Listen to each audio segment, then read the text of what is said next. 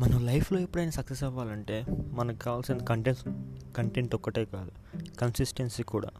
Content ఎంత ఉంటుందో దాంతోపాటు కన్సిస్టెన్సీ కూడా అంతే అవసరం. ఓన్లీ కన్సిస్టెన్సీ ఉన్నా ఓన్లీ కంటెంట్ ఉన్నా అక్కడ మనం సక్సెస్ అవ్వలేం.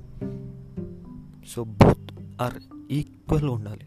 ఈ రెండింటిని మనం ఎంత ఈక్వల్గా ఎంత ఎఫర్ట్స్తో చేస్తామో అంత అంతే సక్సెస్ మనకు వస్తుంది.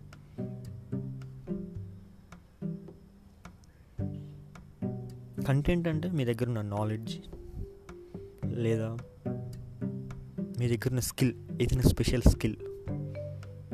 దాన్ని మీరు కన్సిస్టెన్స్గా కన్సిస్టెంట్గా చేయడం వల్ల దాంట్లో మీరు మాస్టర్ అవుతారు.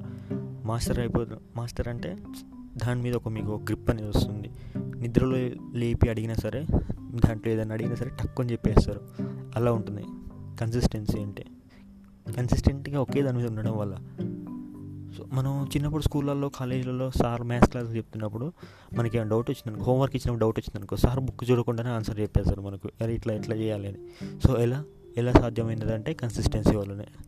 సార్లు పదే పదే పదే పదే సంవత్సరాల తరబడి అదే క్లాసులు చెప్పడం వల్ల వాళ్ళకి ఆ క్వశ్చన్ అది ఆన్సర్ అనేది మైండ్లో ఉండిపోతుంది అట్లని. ఆ సార్లు ఎట్లా ఉంటారంటే ఈ క్వశ్చన్ ఏ చాప్టర్ నుంచి వచ్చిందన్నా కూడా ఇట్లనే చెప్పేస్తారు ఒక చిటికలో చిటికలో. ఫ్రాక్షన్ ఆఫ్ సెకండ్స్లో చెప్పేస్తారు వాళ్ళు. అట్లా ఉంటుంది. సో ఎక్కడైనా కన్సిస్టెన్సీ అనేది ముఖ్యం. సినిమా వాళ్ళని చూసుకుంటే వాళ్ళు ఫస్ట్లో వచ్చినప్పుడు ఫస్ట్ సినిమాకి రెండు సినిమాకి యాక్టింగ్ బాగాలేదంటారు. అదే మూడో సినిమా నాలుగో సినిమా ఐదో సినిమా ఆరో సినిమా. అలా అలా వెళ్తుంటే వాళ్ళు కన్సిస్టెంట్గా వర్క్ చేస్తుంటారు కాబట్టి వాళ్ళు అందులో మాస్టర్ అవ్వడానికి ఛాన్సెస్ ఉంటాయి.